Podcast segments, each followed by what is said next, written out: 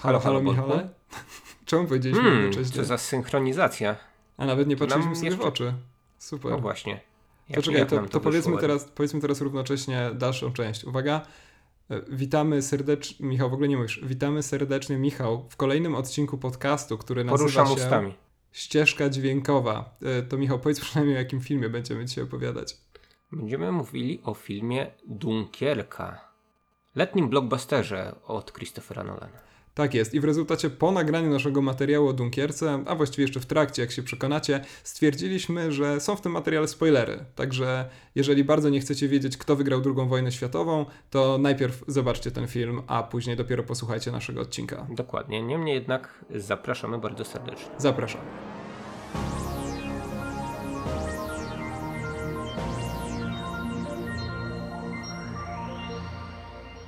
W dzisiejszym odcinku wojna, śmierć, zniszczenie, czyli to co najlepsze na wakacje.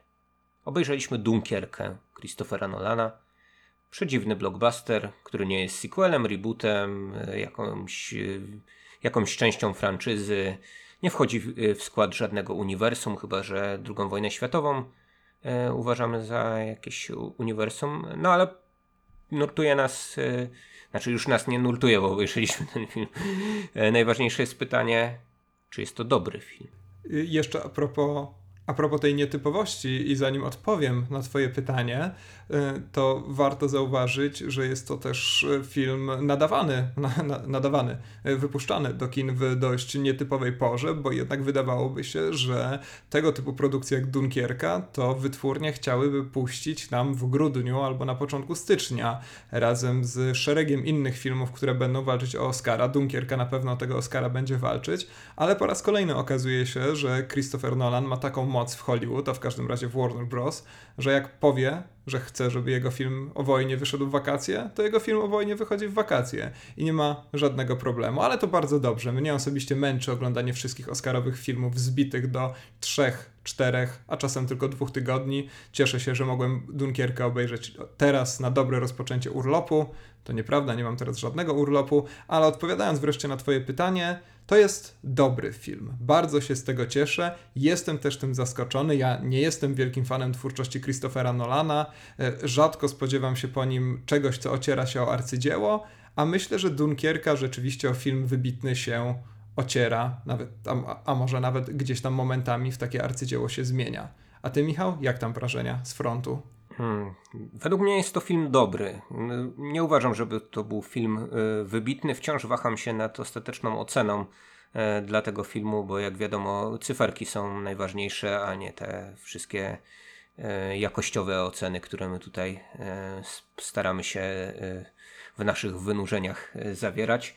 E, Także e, o cyferkach jeszcze może e, trochę powiemy. Mam trochę zastrzeżeń do tego filmu, które mm, no mam nadzieję będę w stanie jakoś tutaj racjonalnie przedstawić. Niemniej jednak uważam, że koniec końców jest to, jest to dzieło, które w przeciwieństwie do poprzedniego strasznego filmu Interstellar e, Christopherowi Nolanowi wyszło. Tak, no Interstellar to jest film absolutnie okropny, jedna z najgorszych rzeczy, jakie widziałem w całym swoim ciągle krótkim, ale jednak życiu, ale jednocześnie po obejrzeniu Dunkierki miałem wrażenie, że musieliśmy przetrwać Interstellar, żeby później móc doświadczyć Dunkierki, bo Interstellar na tym poziomie pewnych rozwiązań formalnych jest trochę takim treningiem do Dunkierki, jak się okazuje. E, Te rozwiązania nieobciążone pewnym takim nieszczęsnym scenariuszowym bagażem Interstellar znakomicie działają. Ale dobra, zacznijmy może od początku. Michale, jako dyżurny ekspert historyczny, czy przypomnisz nam, o co chodzi w Dunkierce? A ja przypomnę tylko naszym słuchaczom, że rozmawialiśmy sobie o tym filmie, czy też jakby wyobrażaliśmy sobie, co może nas czekać w tym filmie, kiedy pojawił się jego pierwszy zwiastun. E, Liczyliśmy na to, ja w każdym razie liczyłem na to, że to nie będzie zwykły, trochę w cudzysłowie zwykły e, film wojenny, ale raczej, że Nolan w swoim stylu sprowadzi tutaj jakichś kosmitów, inne wymiary, albo przynajmniej mocno pomiesza z czasem. No i poniekąd się nie zawiodłem, aczkolwiek to chyba nie jest e, główna siła, napędowego tego, te, siła napędowa tego filmu, ale dobra, pędzę, pędzę do przodu, a tymczasem co to jest ta Dunkierka, Michał? To jest takie bardzo nieefektowne słowo. Niewątpliwie czasoprzestrzenią tam Nolan miesza i różne nolanizmy się pojawiają. Ja może nie będę tutaj streszczał historii II wojny światowej. Są zresztą filmy dokumentalne na ten temat, nie mówię tylko o II wojnie światowej w całości, ale nawet konkretnie dotyczące te, tego epizodu. W 2004 roku BBC zrobiło taki poniekąd fabularyzowany dokument o e, Dunkierce, więc można do tego sięgnąć. To chyba 3 godziny trwa. E, więc e, takie, te, takie sążniste dzieło. W skrócie, w roku 1940 trwała ofensywa wojsk hitlerowskich, która zakończyła się przebiciem przez Ardeny, no i zepchnięciem wojsk alianckich na plażę nad kanałem La Manche. Z tamtych plaż Anglicy e, w pierwszym rzędzie starali się swoje wojska ewakuować. No i e, to, co pokazuje e, Christopher Nolan, no to jest właśnie taki epizod II wojny światowej, który polega na ewakuacji wojsk brytyjskich przede wszystkim. No, Francuzów też starano się potem w jakiś stopniu ewakuować z tamtych plaż okalających E, miasto Dunkierka. No to było kilkaset tysięcy e, wojsk ostatecznie, ponad, ponad 300 tysięcy ludzi udało się przetransportować, nie tylko dzięki e, bohaterstwu e, dzielnych wojaków, ale dzięki e, tak zwanemu pospolitemu ruszeniu e, w wersji brytyjskiej, czyli dzięki zwykłym marynarzom, rybakom, którzy uruchomili swoje E, kutry, trawlery i inne e, łodzie mm, niewykorzystywane wcześniej w działaniach wojennych do tego, żeby właśnie swoich rodaków e, walczących we Francji odtransportować do Wielkiej Brytanii. Tyle skrótu historycznego. No, to jest piękny skrót, Michał. Jak zawsze bardzo taki zwięzły, ale jednocześnie oddający grozę tamtych wydarzeń, prawda? Ty masz na, nadzwyczajny talent. Jeszcze, jeszcze może tylko, je, tylko jedna rzecz, bo skoro poruszyłeś tę e, taką dość nietypową e, porę, w której e, ten film jest, porę roku, w której ten film jest wyświetlany, no to jakimś no to jakimś właśnie usprawiedliwieniem być może jest to, że cała operacja Dynamo, bo pod takim hasłem ona przebiegała, miała miejsce e, na przełomie maja i czerwca. E, tak to w prawie w czym w warunkach no, bardziej powiedzmy letnich niż, niż zimowych takich oscarowych. Więc może to stało za tą decyzją Christophera Nolana, jeśli to rzeczywiście Christopher Nolan ma taką kartę przetargową, że decyduje, kiedy jego filmy są wpuszczane do kin. Ja bym się nie zdziwił, gdyby tak było. Christopher Nolan już nieraz pokazał, że jeżeli on czegoś chce, to bardzo często się tak dzieje. Jeżeli chce wybudować jakąś na przykład absurdalnie ogromną i skomplikowaną scenografię tylko po to, żeby nagrać 3 minuty takiego filmu jak Incepcja, to pozwalają mu to zrobić, dają mu na to pieniądze. No to jest reżyser, który ma zupełnie według mnie niesamowity status w Hollywood, jak na reżysera przecież stosunkowo młodego. E, no i chyba dlatego, mimo że, tak jak mówiłem już na początku, nie jestem wielkim fanem tego, co Christopher Nolan wydał na świat do tej pory, to jednak te filmy nowe zawsze wywołują we mnie jakiś tam dreszczyk podniecenia. Cóż tam, cóż tam dziwacznego się znowu wydarzy i na co Nolanowi znowu pozwolą. Ale to poniekąd y, sta stał się on takim specjalistą od letnich blockbusterów, prawda? Bo od czasu Batmanów i Interstellar y, także zawitał w czasie letnim e, do kin. Więc to taka tradycja ma. Tak, tak, no Nolan to jest chyba w ogóle przede wszystkim twórca blockbusterów i kina mniej czy bardziej dla mas i to bardzo mocno w tym, tych, tych jego filmach widać właśnie jakąś próbę. Ale tu ja chciałem, chciałem podkreślić jego konserwatyzm raczej taki, to znaczy on jest, wiesz, przywiązany do dat premier e, równie jak jest przywiązany do standardowych technik produkcji, czyli taśmy filmowej, e, nieużywania 3D, e, e, nieużywania efektów komputerowych i tak dalej, więc być może to wszystko razem w umyśle Christophera Nolana tworzy jakąś całość, w której czuje się bezpiecznie. Tak, to znaczy on ma bardzo wyraźnie zakreśloną tą, jak to się brzydko po polsku mówi, strefę komfortu i stara się poza nią nie wychodzić, co czasem dość kuriozalnie odbija się w jego wypowiedziach. Niedawno Nolan na przykład narzekał na Netflixa i mówił o tym, jak to niefajnie, że Netflix produkuje filmy, które nie są wypuszczane w kinach i tak dalej, i tak dalej. Tymczasem myślę, że gdyby dzisiaj taki młodziutki reżyser jak Nolan te 20 e, lat temu niecałe właściwie, zdecydowanie niecałe, e, wyszedł gdzieś tam z pomysłem nakręcenia takiego filmu jak Memento, to tak naprawdę z otwartymi ramionami przyjęliby go przede wszystkim w Netflixie. Ciekawe, czy wtedy powiedział nie, bo nie chcę, żeby ludzie oglądali Memento na komputerach. E, no z kolei Dunkierka to jest film, który nakręcony jest poważnym IMAXowym sprzętem. Tu chyba nie mamy już do czynienia z takim dziwacznym zabiegiem, jak to było w drugim Mrocznym Rycerzu, to znaczy drugim Batmanie, po prostu Mrocznym Rycerzu, gdzie część scen nakręcona była kamerami IMAXowymi, a część nie i dlatego tego filmu w IMAXie się niemal nie dało oglądać, bo o tyle o ile sceny IMAXowe wyglądały kapitalnie, to jakieś zbliżenia na twarz, na przykład już po prostu ogromnie moją twarz osobistą, moją ulubioną twarz bardzo bolały.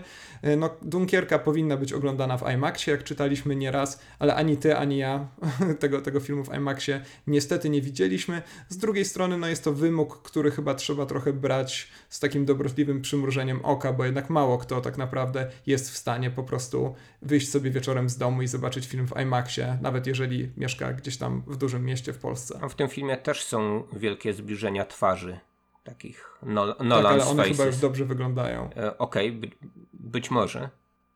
By, być może rzeczywiście te, tak jest. No będziemy mieli okazję się przekonać e, kiedyś tam pewnie, gdy uda nam się, nie wiem, pojechać do Krnowa na festiwal na przykład, na którym e, w kinie 70 mm w Czechach e, wyświetlają filmy. E, no jeśli chodzi o współczesne, to już praktycznie tylko Quentina Tarantino i Christophera Nolana właśnie. Prawda? No, Paul Thomas Anderson jeszcze od czasu do czasu na, na taśmie 70 mm coś kręci, ale czy tylko właśnie taka ornamentyka i rozbuchanie epickie jest y, zaletą tego filmu Christophera Nolana, czy, y, czy ten film w ogóle spełnia E, wymogi letniego blockbustera jest efektowny albo wręcz efekciarski? Nie, no wydaje mi się, że absolutnie nie spełnia i to jest też takie rozwiązanie, które ratuje ten film w kontekście przede wszystkim poprzednich filmów tego reżysera, bo wydaje mi się, że fakt, że Nolan tutaj rezygnuje z takiej wyraziście zarysowanej fabuły i próby przedstawienia nam efektownych, pełnokrwistych, mięsistych bohaterów sprawia, że ten film nie wpada w te pułapki, w które wpadają poprzednie filmy Christophera Nolana. Według mnie on na tym poziomie scenariuszowym zawsze bardzo słabował i możemy to zwalić na niego, możemy to zwalić na Jonathana Nolana, możemy to zwalić na, nie wiem, Davida S. Goyera, na tych wszystkich ludzi, którzy mu pomagali, ale jednak wydaje mi się, że Christopher Nolan ma na tyle dużą moc sprawczą, że to on w rezultacie będzie ostatecznie panował nad tym, nad tym tekstem, na podstawie którego będzie dany film kręcił. I tak, no takie filmy jak Incepcja czy Interstellar, to są dla mnie trochę takie filmy, które przypominają instrukcje z Ikei.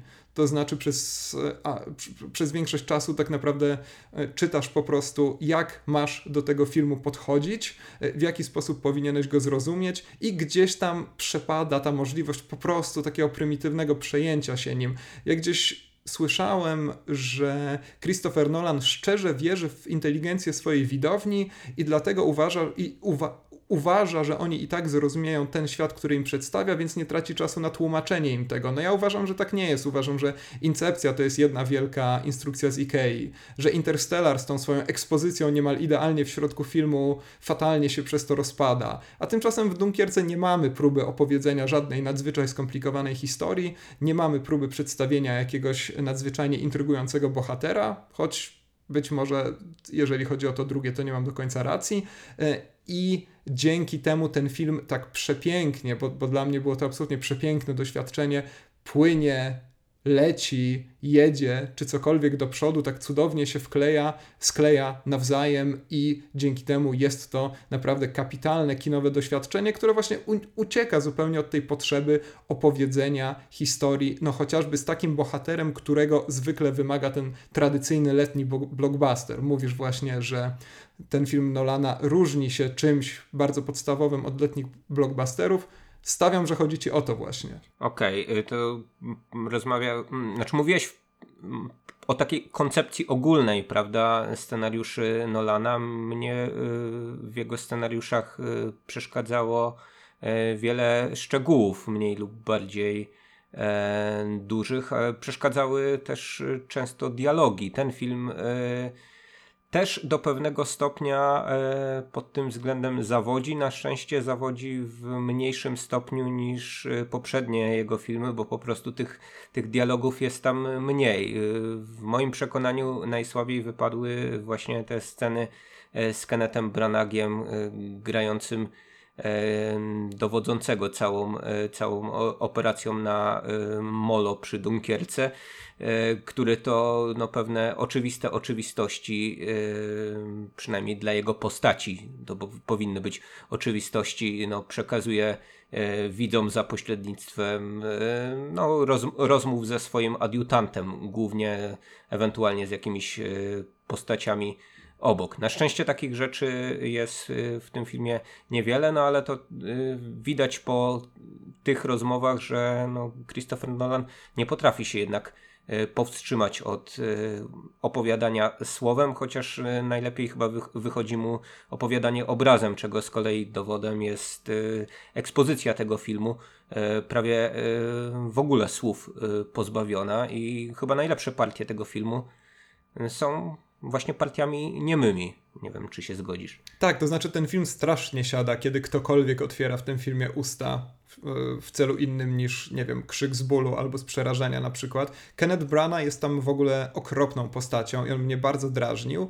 y, choć stwierdzam, że chyba potrafi słowo home wypowiedzieć nawet z większym przejęciem niż Mark Hamill w Gwiezdnych Wojnach. Nie wiem, czy pamiętasz, on tam, kiedy domyśla się, że prawdopodobnie jego dom rodzinny został zmasakrowany przez szturmowców, to tak, tak efektownie jęczy, tak home nie umiem tego powtórzyć, ale Kenneth Branagh potrafił, a nawet zrobił to lepiej. W każdym razie absolutnie się zgadzam, że kiedy Christopher Nolan znowu usiłuje nam coś opowiedzieć, to to no też przypomina chociażby te okropne dialogi w Incepcji, gdzie praktycznie każde zdanie musi ci przekazać jakąś informację i to jest jego podstawowa funkcja.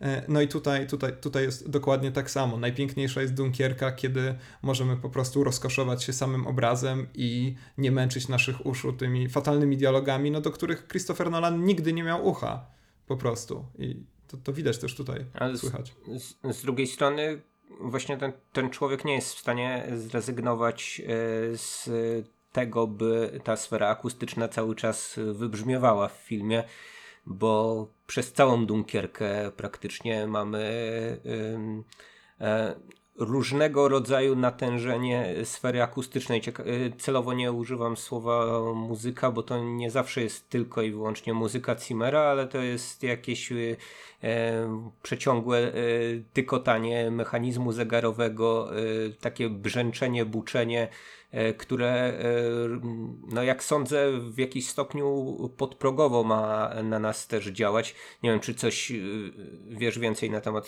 samej koncepcji Nolana, dlaczego on to w ten sposób zrobił, ale wydawało mi się to też jakimś takim e, nieznośnie łopatologicznym zabiegiem, który ma skłonić e, widza do tego, żeby e, siedział jak na szpilkach i żeby to jego właśnie oczekiwanie na przebieg wydarzeń ekranowych no było takim oczekiwaniem człowieka spiętego cały czas.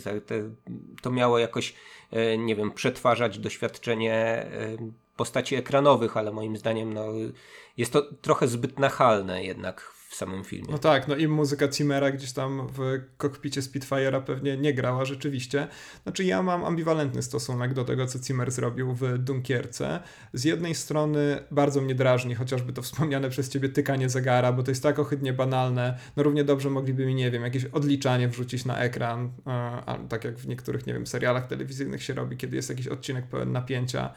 E, pamiętam, że był taki odcinek Flash Forward. Jedyny dobry odcinek tego serialu to ten, gdzie było wyświetlone e, odliczanie na, na ekranie, więc tu Nolan mógłby równie dobrze zrobić Nie, to samo. Przy, przypomniało mi się takie od, odliczanie w e, pewnym densowym teledysku. Y, tam były fragmenty ubota Wolfganga Petersena, więc może to mi się jakoś tak sko skojarzyło. Y, grupa się nazywała bodaj U96 i y, to odliczanie opierało się na słowach One, Two, Three Techno, które było tak zapętlone, więc, więc, więc może to jest jakaś droga dla Christophera Nolana.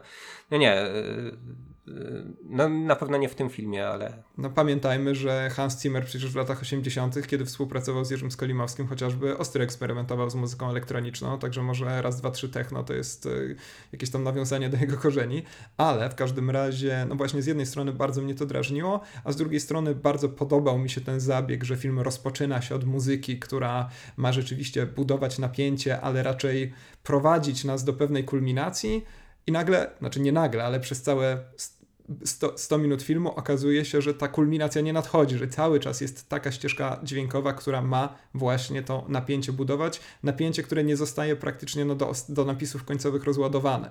E, no tu może przesadzam, bo ostatnie 10 minut filmu, o czym pewnie sobie jeszcze pogadamy, to jest zupełna poracha e, i prawie sprawiło, że źle zapamiętałem Dunkierkę. A tam są takie małe pauzy rzeczywiście w tej, w tej, na tej ścieżce dźwiękowej, ale to właśnie pod koniec y, finału y, dopiero się jakoś tak zaznacza i no, no, być może przez to ten efekt jest tym mocniejszy, że skoro ta muzyka y, czy efekty dźwiękowe milkną na kilka sekund, E, no to mamy te kilka sekund e, wytchnienia, ale wciąż uważam, że to jest e, no jednak takie, takie bardzo proste. To znaczy, to jest trochę jak jakby Christopher Nolan próbował zrobić film, dajmy na to 4D i, i dźgał nas w trakcie seansu jakimiś bagnetami na przykład, tak, żebyśmy doświadczyli tej, e, tej grozy i cierpienia, które jest na ekranie. Tak, jasne, to znaczy pewnie mnie by to zdecydowanie bardziej drażniło, gdyby nie to, że cały ten film był także na tym poziomie wizualnym na tyle konsekwentnie realizowany, że to wszystko sklejało mi się w taką piękną całość. Owszem, drażniącą, ale drażniącą właśnie w ten sposób pozytywny. To znaczy, mnie się to napięcie udzieliło i mimo, że no zdaję sobie sprawę, że nie zbliżyłem się tak naprawdę, jak być może chcieliby niektórzy recenzenci do praktycznej grozy wojny i do faktycznej beznadziei, która ogarniała żołnierzy usiłujących uciec z Dunkierki, no to jednak rzeczywiście siedziałem, siedziałem jak na szpilkach. E, tylko ludzie wokół mnie mi przeszkadzali. Miałem jakiś taki wyjątkowo pechowy seans. Wszyscy cały czas gdzieś tam coś gadali, pytali się, co się dzieje. To było, e, to, to było dość e, męczące. Naprawdę? No, u mnie, u mnie była cisza absolutna na seansie. No, myślałem, to zazdroszczę. Jednak ludzie tak, tak, tak reagują właśnie, na nawet właśnie na te podprogowe przekazy. Nie, nie, nie, ale u, mnie w każdym razie było, było trochę inaczej, ale wielką zaletą tej muzyki Hansa Zimmera jest to, że nie zlewa się z dialogami, także dialogów nie da się usłyszeć. Pamiętam, że w Interstellar, nie wiem, może teraz jak wyszła jakaś wersja Blu-rayowa, to lepiej to brzmi. Ja ten film widziałem tylko raz i nie chcę drugi raz się z nim mierzyć, ale pamiętam, że kiedy oglądałem go w kinie, to bardzo trudno było zrozumieć dialogi, więc super, że Chris, Krzysiu, Krzysiu Nolan się czegoś nauczył. A czy w kwestii organizacji struktury swojego filmu, w kwestii kompozycji całości Nolan się czegoś nauczył? Bo ja odnajduję jednak w tym filmie e, znów pewne próby powrotu do e, sprawdzonych, bądź nie, e, możesz ocenić, że to się nie sprawdziło, koncepcji i ten film na przykład z jego taką trójczłonową e, strukturą, e, zaburzeniem pewnych warstw czasowych, no bo trzeba wyjaśnić, że film się dzieje na lądzie, na morzu i w powietrzu i tam mamy różnych bohaterów. Mamy w ogóle taki dość ciekawy zarys, taki wstęp do każdej z tych części filmu. Pod każdą z części figuruje jakaś jednostka czasu i odpowiednio jest to e, tydzień na lądzie, dzień na morzu, godzina w powietrzu. E, czy to czemuś służy, czy to jest jakiś taki efektowny koncept, że e, oto e, Christopher Nolan e, powiada, ja jestem jednak e, autorem, tym inteligentem kinowym, a nie jakimś tam rzemieślnikiem z Hollywood dziwnym, czy ta struktura no, jest jakąś wartością dodaną do tego filmu, czy to jest jakiś taki po prostu efektowny koncept, bo Christopher Nolan do efektownych konceptów nas przyzwyczaił od czasu, e, no pra praktycznie swojego debiutu Following, ale być może memento drugiego filmu e, mocniej. Tak, no w Following też mamy do czynienia z poprzestawianiem narracji. Rzeczywiście Christopher Nolan pozuje na ostrego autora yy, i być może dlatego zawsze ubiera się tak bardzo elegancko. Widziałeś kiedyś Christophera Nolana w dresie? Nie, powiem ci od razu, nie widziałeś. I być może nigdy nie zobaczysz, ale to jest materiał na inną dyskusję. Jeżeli chodzi o ten podział czasowy w Dunkierce, to ja muszę przyznać, bardzo się ucieszyłem, kiedy wyświetliła, na, wyświetliła nam się informacja, że ten segment filmu trwał tyle a tyle, ponieważ, no tak jak mówiłem wcześniej, czekałem, czekałem, aż Dunkierka okaże się niezwyczajnym filmem o II wojnie światowej i aż tutaj się coś odnolani efektownego i po prostu aż zaklaskałem w moje tłuste rączki, kiedy, kiedy zobaczyłem ten podział czasowy, bo miałem wrażenie, miałem nadzieję przede wszystkim, że to zwiastuje jakieś kolejne totalne poszatkowanie. No okazało się, że nie. Okazało się, że Nolan chyba chce zrobić coś takiego bardzo asekuranckiego, to znaczy rzeczywiście zacząć od wyjaśnienia, co ile trwa, z nadzieją, że ludzie później będą o tym pamiętać. No i chyba większość rzeczywiście pamiętała. Czy to jest jakaś wartość dodana? Zadajesz takie ładne pytanie. No mnie się wydaje, szczerze mówiąc, że nie bardzo. To znaczy ten film znakomicie by sobie radził bez tego. Inna sprawa, czy taką historię dałoby się opowiedzieć w inny sposób, bo no rzeczywiście chcieliśmy mm, poznać chociażby całą drogę Marka Rylansa i jego dzielnej młodzieńczej załogi z Anglii aż do, a, aż do wybrzeża Francji. No i być może takie zaznaczenie właśnie podziałów czasowych pozwoli nam lepiej, za przeproszeniem, ogarnąć też e, tę sytuację pod tym kątem. Mnie się wydaje, że tam jest inny taki element związany z czasem, który sprawdza się fantastycznie. Mianowicie ten pomysł, że pilot, niejaki, niejaki Farrier, chyba tak się ten e, człowiek nazywał, grany przez Toma Hardiego, e, w pewnym momencie traci informacje na temat tego, ile paliwa mu pozostało w baku jego Spitfire'a i dlatego zaczyna po prostu porównywać, o ile dobrze pamiętam, domniemany stan swojego paliwa ze stanem u jego kolegi. E, to znaczy sprawdza w pewnym momencie, o której godzinie ile galonów paliwa miał tamten, no i przez porównanie po prostu starał się domyśleć, ile, e, na ile jemu jeszcze paliwa tego mm, starczy. No ale po pierwsze, ten pomysł od początku jest mocno ryzykowny, po drugie, no w pewnym momencie niestety e, tamten kolega zostaje. Nie ma z kim porównywać, tak? Tak, no zostaje, nie, tak, tak, tak, zostaje usunięty za, z pola bitwy. Tak, tak, tak. I po prostu rzeczywiście Tom Hardy nie ma już z kim porównywać czasu czasu i stanu paliwa. Y, I to jest dla mnie takie naprawdę fantastyczne podsumowanie w ogóle, być może powiem trochę na wyrost całego kina, albo takiego głównego pomysłu, który towarzyszy mm, y, filmom Christophera Nolana. To znaczy to taka rozpaczliwa wręcz czasem próba opanowania upływu czasu, zmierzenia go, włożenia w jakieś miary, które pozwolą nam po prostu zaplanować cokolwiek, zrozumieć cokolwiek i to, że wszelkie takie próby w rezultacie muszą skończyć się porażką. I to jest według mnie kapitalny wątek tego filmu, on do mnie bardzo głęboko przemówił i wydaje mi się, że rzeczywiście moglibyśmy postawić taką tezę, ja w każdym razie byłem odważnie to robię w tym podcaście, sensacja na całą Polskę, że moglibyśmy to też odnieść do, do, do, do innych filmów Nolana. Więc to mi się bardzo podobało. Sam ten podział na trzy płaszczyzny niekoniecznie. Bo to jest taki pomysł z incepcji, prawda? To, to, to jest y, dla mnie przynajmniej. Y, w tym filmie y, od początku mamy coś, do czego incepcja dąży, to znaczy do właśnie równoległego montażu pewnych, pewnych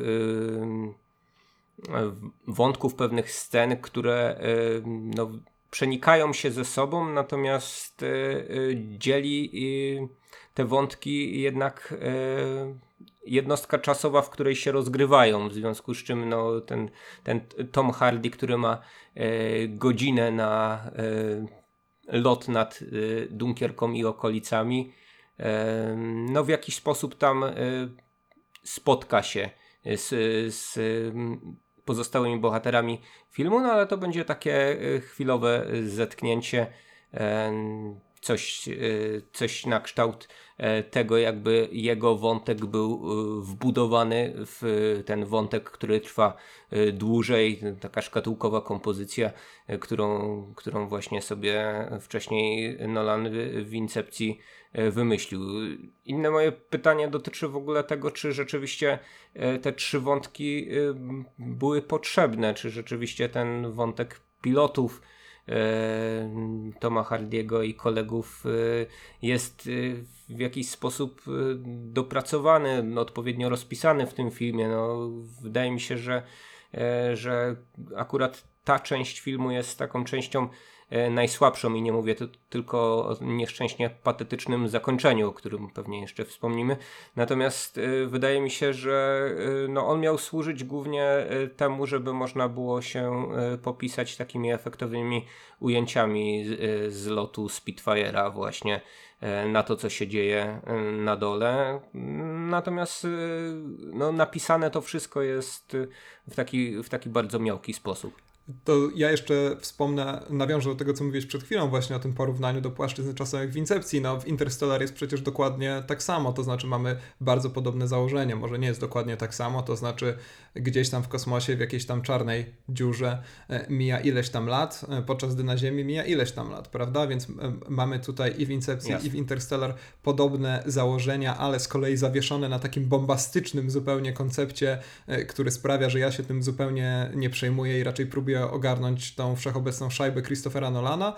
W Dunkierce z kolei mamy podobny pomysł, ale trochę, no właśnie, sprowadzony na Ziemię i jednocześnie tak mocno sprowadzony na Ziemię, że praktycznie nieistotny. E, więc e, jeżeli chodzi o to szaleństwo z płaszczyznami czasowymi u Nolana, to one chyba no chyba nigdy do mnie poważnie nie, nie, nie, przemawiały i w Dunkierce wydają mi się nieszczególnie istotne. Jeżeli chodzi o ten wątek e, pilotów, Spitfire'ów, którzy pędzą nad Dunkierkę, to mnie szczerze mówiąc podobał się ten wątek najbardziej, zupełnie. Jeżeli chodzi o taki, to, to, taką też czysto doświadczalną stronę e, tego wątku. To znaczy mnie z ogromną, nie powiem przyjemnością, bo cały sens tego filmu raczej nie jest przyjemny, e, ale zapatrzyłem się w jakiś sposób w te właśnie piękne ujęcia Spitfire'ów pędzących nad oceanem do tej dziwacznej, tykającej muzyki Hansa Zimmera. E, bardzo mi się podoba to, że właśnie mm, tutaj Nolan stosuje te zabiegi z Interstellar, ale dzięki temu, że pozbawione są tej bombastycznej otoczki, to jakoś ładniej było, wygodniej było mi w to wpłynąć, tak, że, że, że powiem to w taki bardzo enigmatyczny sposób. Choć, no właśnie, czy na pewno pozbawione są bombastycznej, mm, bombastycznej otoczki? Mówisz o tym e, bombastycznym zakończeniu wątku Toma Hardiego, o tym patosie, który tam dość nieznośnie się wkrada. No właśnie, ten film chyba ma największy problem, kiedy chce coś powiedzieć, paradoksalnie.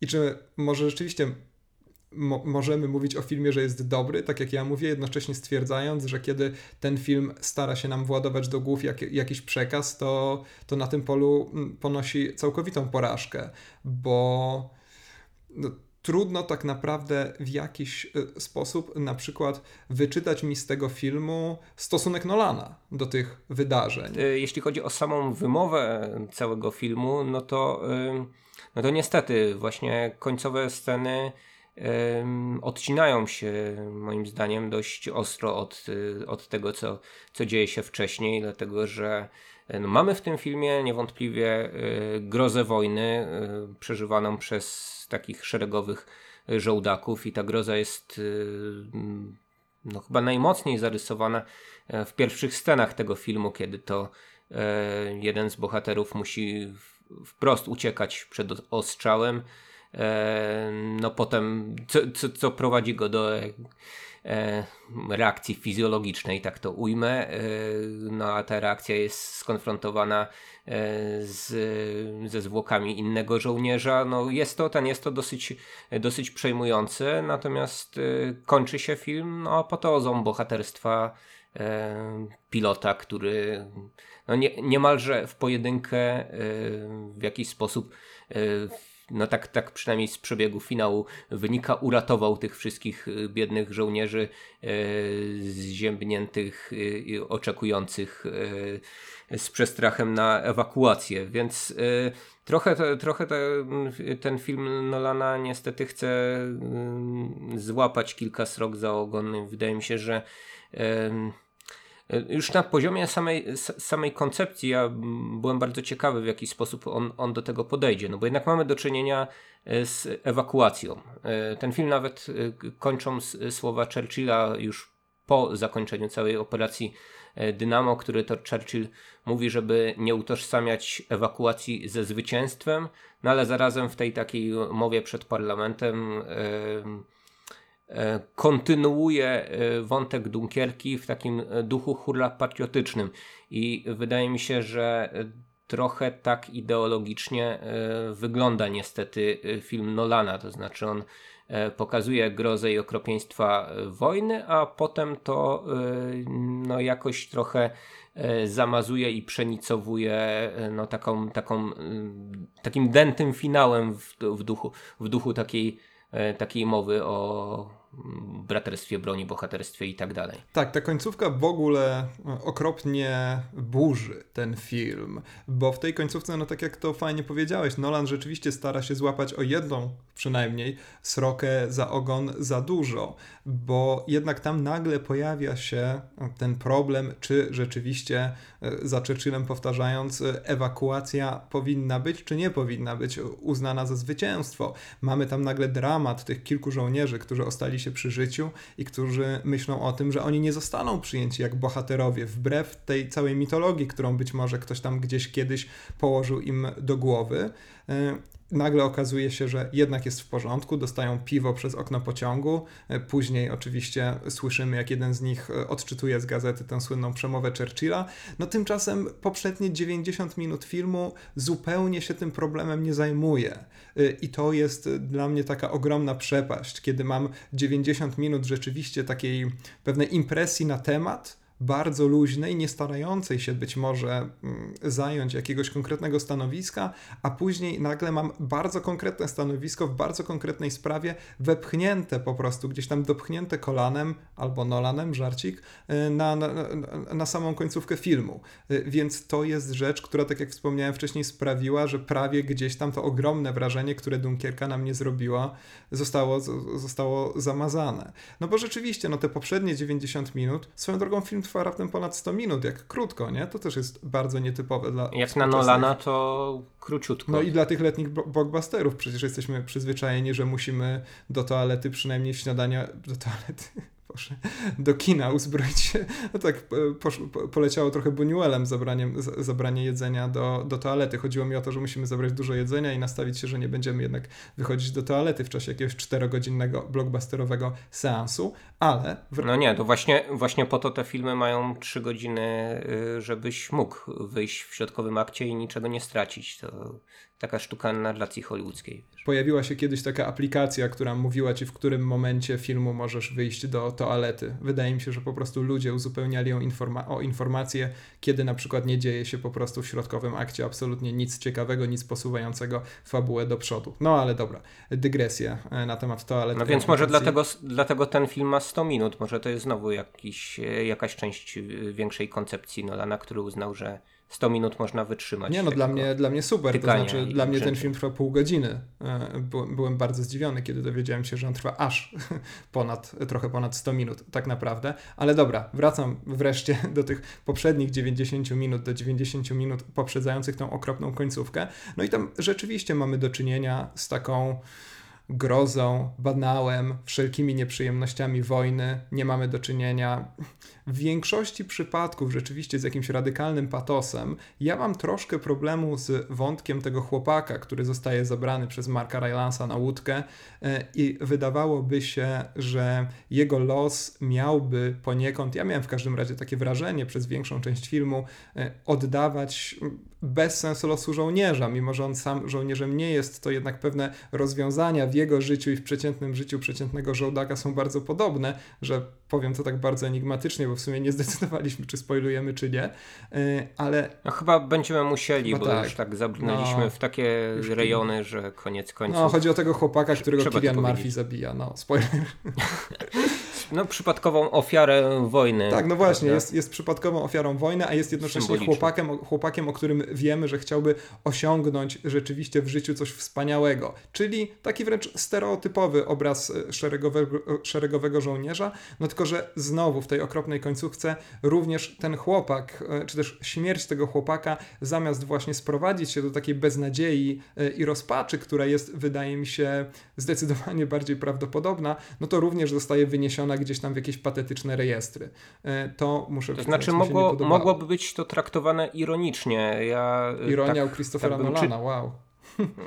No, no, właśnie, gdyby, gdyby nie cała reszta, to znaczy gdyby nie e, naddatek w postaci no, tej sążnistej powagi Nolana, no i gdyby, gdyby nie to, że w tym finale no, mamy więcej bohaterów, nie tylko takich gazetowych, ale, ale właśnie takich, takich bezpośrednich, co no, znów mnie odsyła do E, do tego, po co był ten e, wątek pilotów. No po to, żeby ktoś jednak mógł do tego wroga e, postrzelać i żeby było jak w standardowym kinie wojennym, prawda, że, że ktoś nam coś wygrywał, że nie całą wojnę czy bitwę, ale jakiś jej fragment, który, który jednak jest dość istotny, bo jeśli spojrzymy na pozostałych bohaterów, no to oni okej, okay, od czasu do czasu może nawet y, chwytają za broń, ale po to, żeby ją y, albo wycelować y, w potencjalnego y, towarzysza broni, albo też, y, żeby no, oddać na ślepo gdzieś E, kilka strzałów w kierunku e, niewidocznego wroga, no bo to też trzeba podkreślić, że ten film ma jeszcze jeden taki pomysł e, koncepcyjny, otóż no nie widać w nim, w nim Niemców aż do praktycznie ostatniej sceny, kiedy oni są takimi zamazanymi cieniami, specjalnie są tak kadrowani, że że mm, no, nie, są, nie są uosabiani w żaden, e, w żaden sposób. No i, no i właśnie, no mamy, ten, mamy tę grupę tych takich e, bohaterów, którzy nie są bohaterami w sensie stricte kina wojennego, e, takimi bohaterami, którzy działają, coś, coś konkretnie robią, no nie licząc ten, nie licząc rzecz jasna pana Dawsona i załogi Kutra. Mamy postać Kiliana Marfiego, która jest no, postacią takiego właśnie antybohatera, czy bohatera e, stłamszonego przez wojnę, który no, przypadkowo, bo przypadkowo, ale dopuszcza się jednak e, czynu strasznego. No i gdzieś tam e, na górze jednak nad tym wszystkim czuwają tacy prawdziwi bohaterowie, asy przestworzy, jak z klasycznego kina hollywoodzkiego. Więc no mógłbym podejrzewać, gdyby to reżyserował ktoś inny, że to jest taka ingerencja producentów e, w cały film, no ale to nie wiem. Ale nie, ale to Christopher też... Nolan uznał, że, że film byłby zbyt ponury. Tak, ale to też wydaje mi się w gruncie rzeczy pasuje do Nolana. Pamiętajmy, że to jest jednak twórca blockbusterowy, który bardzo czasem efektownie w, tych, w tej idei blockbustera się grzebie, ale jednak pewnych podstawowych reguł lubi się trzymać. Dobra, to ja teraz chciałbym wrócić do tej, tego wątku Toma Hardiego jeszcze raz. W ogóle ta rozmowa zaczyna trochę przypominać film Christophera Nolana i będziemy musieli chyba na początku jakąś instrukcję przedstawić, kto porusza jaki wątek i kto komu odpowiada. Podzielimy na trzy części tak. to jakoś, tak? A... I zamieścimy w, w, osobnych plikach. A jedną część, łatwiej. jedną część puścimy od tyłu, żeby było jak w Memento, także już w ogóle znakomity pomysł. Ale, no właśnie ten wątek z pilotami ma też ten problem, że mówisz, że to jest jak w każdym filmie wojennym. Rzeczywiście, sam wątek na poziomie fabularnym jak najbardziej, no ale na poziomie pokazania tego jest już zupełnie inaczej. To znaczy, zamiast efektownych dogfights, jak to się ładnie po angielsku nazywa, y, to obserwujemy raczej no przede wszystkim tą w większości y, zasłoniętą twarz Toma Hardiego, który wygląda jakby niemal od niechcenia sobie strzelał, głównie zajmuje się jakimiś wyliczeniami, rzadko wykonuje jakieś efektowne manewry, chyba ani jednej beczki tam nie ma. No co to, film co to za film o samolotach, jak ani jednej beczki nie ma, więc wszystko rzeczywiście stara się, jak mi się zdaje, sprowadzić E, to, co gdzieś tam kino każe nam postrzegać jako szereg efektownych wydarzeń, do wydarzeń bardzo nieefektownych, pokazuje tą taką przyziemność w gruncie rzeczy wojny. Po czym rzeczywiście jest ta końcówka, która chyba każe nam myśleć, yy, jednak jest w tym jakieś piękno, jednak jest w tym jakaś chwała.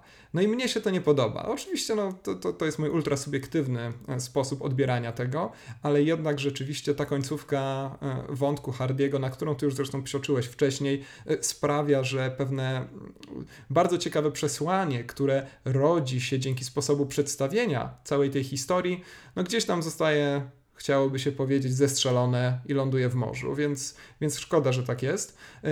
Druga sprawa, wspominałeś o tym oblężeniu i o tym, że nie widać, czy też inaczej, wspominałeś o tym, że nie widać wroga. No to oczywiście nie jest żadne nowe rozwiązanie, ono jest charakterystyczne w ogóle dla historii o oblężeniu. Nie wiem, czy pamiętasz twierdzę Beaufort. Na przykład jeden z tych filmów tak zwanej izraelskiej, któreś tam już z rzędu nowej fali, tam między innymi walcz z Bashirem i tak dalej. No i Twierdza Beaufort to jest z kolei film o tym, jak załoga tytułowego fortu musi bronić się przed przeciwnikiem, no i tego przeciwnika też nie widzimy. Widzimy tylko efekty jego pracy, widzimy wybuchające bomby, widzimy pociski, które lądują w murach twierdzy i tak dalej, ale samego przeciwnika nie ma. Więc to jest zawsze taki... Jasne, ja nie, ja nie twierdzę, że to jest Nie twierdzisz, że to jest oryginalne. Koncept... Nie, nie, absolutnie. Nie, nie tak, zupełnie nowy. W dziewiątej kompanii Bondarczuka podobne o, rzeczy właśnie. Także... Tak jest, ale to jest właśnie taki sprawdzony sposób na budowanie tego złowrogiego klimatu oblężenia. No i to, to zawsze działa po prostu. To jest jak z podręcznika do kręcenia filmów o oblężenia i ewakuacji. I jeżeli chodzi o tych, o, o tych szereg bohaterów, to ja bym chciał powiedzieć tutaj o takiej jednej rzeczy, o której ty na pewno nie wiesz, Michał, bo ty nie czytasz pudelka. Hmm, ale chciałem ci powiedzieć, że w tym filmie gra niejaki Harry Styles. Czy wiesz, kto to jest? Dowiedziałem się o tym e, jakoś tam dziwnie. Pewnie czytając jakąś e, recenzję na ten temat albo klikając w odnośnik. To jest wokalista rzekomo bardzo popularnego zespołu, który nazywa się One Direction, tak? Dobrze mówię? To jest e, z tego, co się ja orientuję. Czy wokalista, też... czy, czy, czy, czy, czy, czy, członek po prostu tego zespołu? To znaczy, One Direction to jest albo był, z tego, co się orientuje, boys band, więc chyba według starej zasady wytwórni muzycznych, które tworzą takie zespoły, wszyscy tam byli wokalistami. Harry Styles wydaje mi się teraz prowadzi jakąś solową karierę, ale właśnie bardzo bawi mnie ta idea, że bierze się bardzo, bardzo, bardzo rozpoznawalną gwiazdę pop, bo on jest jednak, e, wydaje mi się, taką rzeczywiście ekstremalnie popularną postacią wśród e, jakiejś tam części młodzieży i każe mu się grać jednego z 15 takich samych brunetów. To jest, to, to jest zupełnie fantastyczny zabieg e, i, i, i ogromnie mi się to rozwiązanie podoba. No tak, no to pomysł Nolana całkiem fajny. Jak z jednej strony dotrzeć do młodej widowni, tak, no bo znamy tego gościa, a z drugiej strony e, właśnie nie trzeba jakoś specjalnie charakteryzować e, ludzi w mundurach, żeby rozpoznać E, no, tego, kto, kto jednak jest tam e, głównym bohaterem, bo e, to też częsta przypadłość takiego hollywoodzkiego portretowania filmów o mundurowych, bo to w przypadku policjantów też się dosyć często zdarza. Najczęściej to się robi w ten sposób, że wszyscy noszą hełmy z wyjątkiem głównego bohatera. Dlatego, że no, musimy wiedzieć jego fryzurę, no bo jest gwiazdorem, no, a poza tym no oczywiście w jakiś sposób musi się odróżniać od całej reszty. E, tutaj, tutaj ci żołnierze stłoczeni e, gdzieś tam e, pod pokładem kutra chociażby w dużej mierze są kadrowani w taki sposób, że no, zbijają się w jedną taką, taką, taką brunatną czy zgniło-zieloną masę. Brunatną o która, aliantach? Michał. No, mundury to jednak nie są jakieś jaskrawe kolory, więc to miałem tylko na myśli. Spokojnie. Okej. Okay. E, no tak, to, e, no, no, no, przepraszam, przepraszam. No, natomiast, e, natomiast nie wiem, czy wątek ten podjąłeś po to, żeby jakoś wyeksponować to, że ten człowiek nie umie grać, bo tak? Miałeś takie wrażenie? To jest w miarę okej. Okay, nie, no jak najbardziej. Oni wszyscy są w porządku. Ale też wszyscy mają dobre fryzury w tym filmie. Nie wiem, czy zwróciłeś na to uwagę, że... Bo wtedy ludzie się świetnie nosili. To były lepsze czasy dla mody. Ale myślisz, że y, szli do fryzjera przed wyruszeniem do Francji? Nawet ci, którzy no nie, nie, wiedzieli, że będą y, płynąć do Francji jak y, młoda załoga kutra pana Dawsona? No wiesz, no przed pójściem do wojska musisz iść do fryzjera, co nam pokazał Stanley Kubrick w tym montażu z Full Metal Jacket chociażby. No to nie były tego typu fryzury. No nie, nie, wręcz przeciwnie nawet. No, to nie była też tego typu wojna, ani tego typu wojsko, ale w każdym razie um, no wyglądali znakomicie, trzeba im to przyznać po prostu. No grupa przystojnych mężczyzn. No, w sam raz na plakat propagandowy. Czyli co, jednak propagandowe dzieło, tak? Na stworzu. No, to jest dobre pytanie, rzeczywiście. E, tak, tak, tak. No dla mnie ta końcówka mm, gdzieś tam. Czy, o, może, może zapytam inaczej. Czy ty widziałeś ten film, o którym wspomnieliśmy sobie przy okazji naszego programu z udziałem Kuby Dębskiego o różnych dziwacznych zabiegach dystrybutorów? To znaczy ten ostatni film Lone Sherfik o dziewczynie, która y, pracuje nad Zwyczajna dziewczyna o to Dunkierce właśnie. Czy widziałeś to?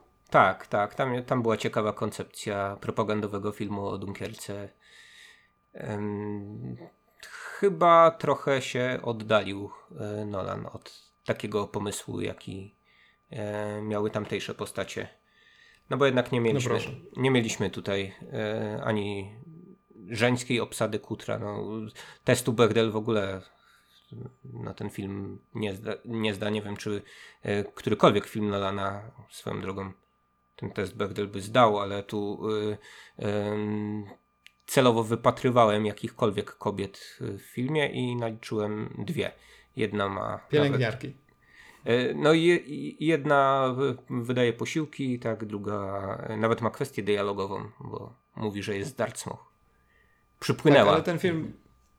Tak, tak, no ten film jest też dowodem na to, że test Bechdel jest jakby istotny do tego, żeby pokazać pewną tendencję, która rzeczywiście jest bardzo nieprzyjemna, ale jednocześnie nie wszystkie filmy muszą go przechodzić. Przypomnijmy, że chodzi, o ile dobrze pamiętam, o to, że w filmie musimy mieć dwie kobiety, minimum, które rozmawiają ze sobą o czymś innym niż mężczyźni, tak? E, chyba, chyba takie jest założenie tak, tego testu. Dokładnie no to, tak. tak, no to e, Dunkierka na pewno tego nie przechodzi, a mimo to jest rzeczywiście filmem, który nawet e, biorąc pod uwagę tą dość okrutnie zepsutą końcówkę, jest ciągle kapitalnym widowiskiem e, i szczerze mówiąc, gdybym znalazł troszkę czasu, to z przyjemnością wybrałbym się na to ponownie, bo no taka rzecz na ekranie laptopa już pewnie powalać nie będzie.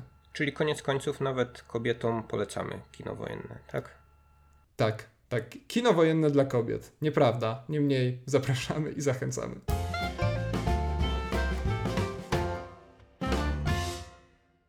Sayonara żółwie.